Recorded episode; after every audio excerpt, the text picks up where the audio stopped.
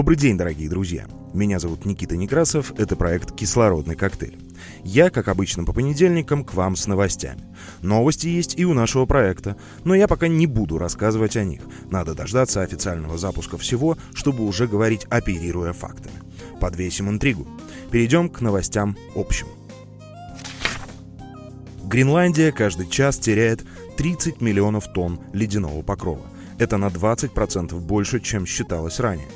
Ежегодно самый большой остров планеты теряет около 264 миллиардов тонн своего ледяного покрова, эквивалентно 30 миллионам тонн в час. Такому выводу пришли ученые НАСА, проанализировавшие данные о таянии гренландских льдов с 1985 по 2022 годы. Предыдущий анализ, затрагивавший период с 1995 по 2020 год, свидетельствовал о потере Гренландии 221 миллиарда тонн ежегодно. То есть обновленные показатели почти на 20% выше. Ученые заявили, что таяние льдов Гренландии может нарушить существующую систему океанических течений, в том числе Гольфстрим. Из-за этого весь мир столкнется с усилением штормовых ветров, сокращением количества осадков и повышением уровня моря, а также экстремальными погодными явлениями. Правительство Армении, игнорируя мнение местного населения и гражданского общества, дало зеленый свет проекту по добыче золота в Амулсаре. Согласно соглашению исполнительной власти, принятому 18 января 2024 года, 12,5% акций ЗАО «Ледан Армения», реализующего Амулсарский проект, были переданы в дар правительству Армении. Это решение вытекает из меморандума о взаимопонимании, подписанного 22 февраля 2023 года между правительством Республики Армения, Евразийским банком развития и ЗАО «Лидан Армения». Полномочия по управлению акциями были возложены на Министерство экономики Республики Армения. По словам заместителя министра экономики Ани Испирян, 12,5% акций уставного капитала Лидан Армении переданы в дар правительству Армении без каких-либо обязательств со стороны правительства. Напоминаем, до подписания меморандума о взаимопонимании между правительством Армении, Евразийским банком развития и ЗАО «Лидан Армения» строительство Амулсарского проекта было приостановлено. Неясно, когда и как правительство Армении получило ответы на все вопросы. На протяжении многих лет местные жители и гражданское общество неоднократно говорили о неуправляемых рисках Амулсарского проекта.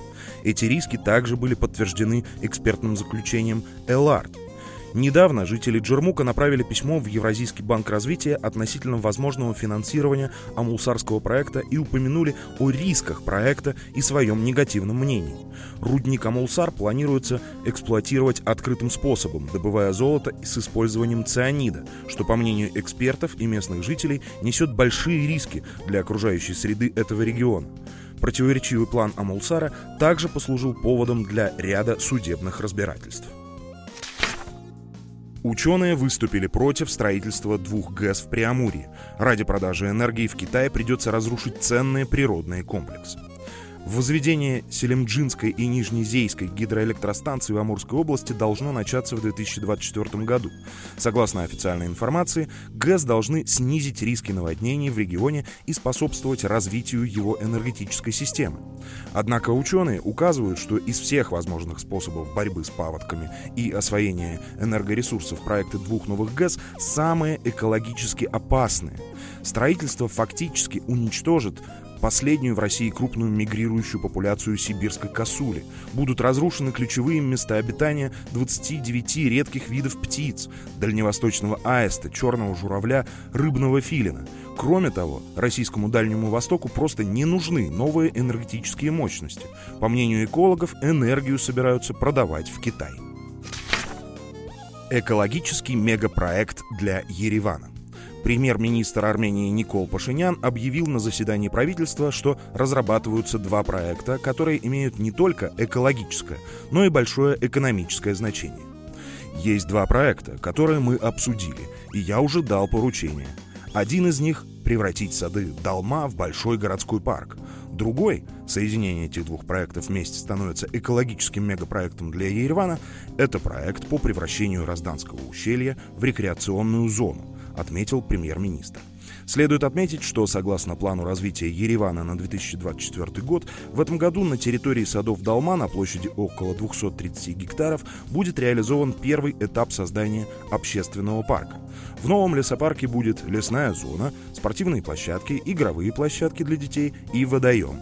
В этом же документе о Разданском ущелье упоминается, что программа предусматривает начало работ по присвоению Разданскому ущелью экологического статуса.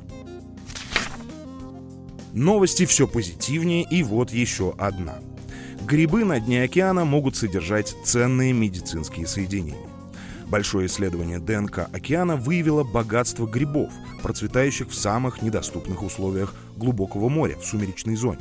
Эти грибы, обнаруженные на глубине от 200 до 1000 метров, привлекают внимание ученых своим потенциалом стать источником новых медицинских препаратов.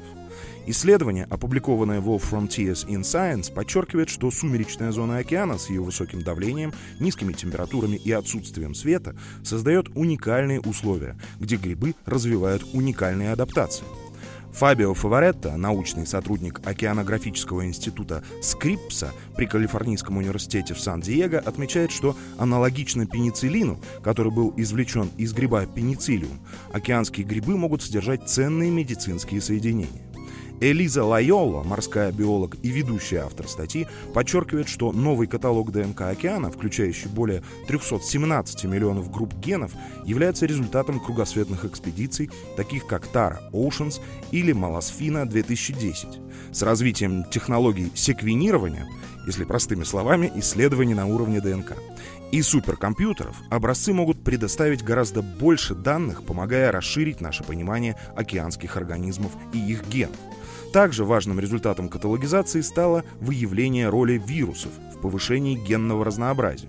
Вирусы играют ключевую роль в эволюции, перемещая гены между организмами и создавая геномное биоразнообразие.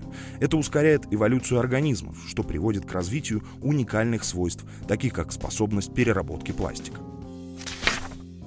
О погоде.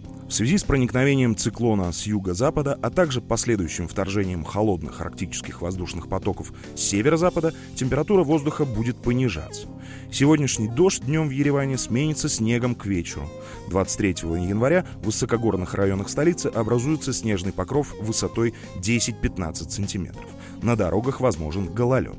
В Шираке, Лоре, предгорьях Тавуша, Арагацотне, Катайке, Герагунике, Ваядзоре, Сюнике местами ожидается сильный снег. В отдельных районах усиление ветра до 14-18 метров в секунду. Метель, на дорогах гололедица. Температура воздуха составит плюс 1-3 градуса днем и до минус 7 ночью. Одевайтесь теплее. Более подробно о погодных условиях можно узнать на сайте meteomonitoring.am. В выпуске использованы материалы Смола Медиа, Эколур, Экосфера, Арм Гидромета. Друзья, я благодарю вас за прослушивание. Подписывайтесь на нас в Фейсбуке, становитесь нашим патроном. Ссылка на Patreon в описании к выпуску.